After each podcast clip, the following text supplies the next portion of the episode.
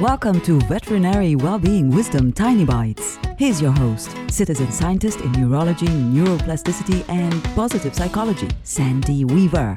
Are you at a place in your life where you feel like a major decision needs to be made now and you're not sure what direction to go? The bigger the decision feels, the worse the indecision feels. Try to step back from the details of the decision and daydream about the possibilities. Paint a movie in your head about how your life will look and feel if you decide one way.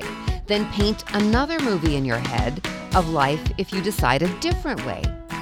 Now, think about other possibilities. There are rarely only two choices. Life hands you endless choices. Paint movies in your head about as many of them as you can dream of and see how each one of them feels to you. If one movie gave you goosebumps or butterflies in your tummy or a warm feeling around your heart, that's your answer.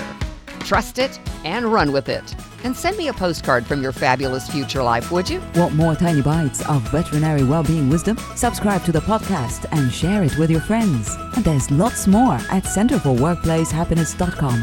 Here's to your well-being, one tiny bite at a time.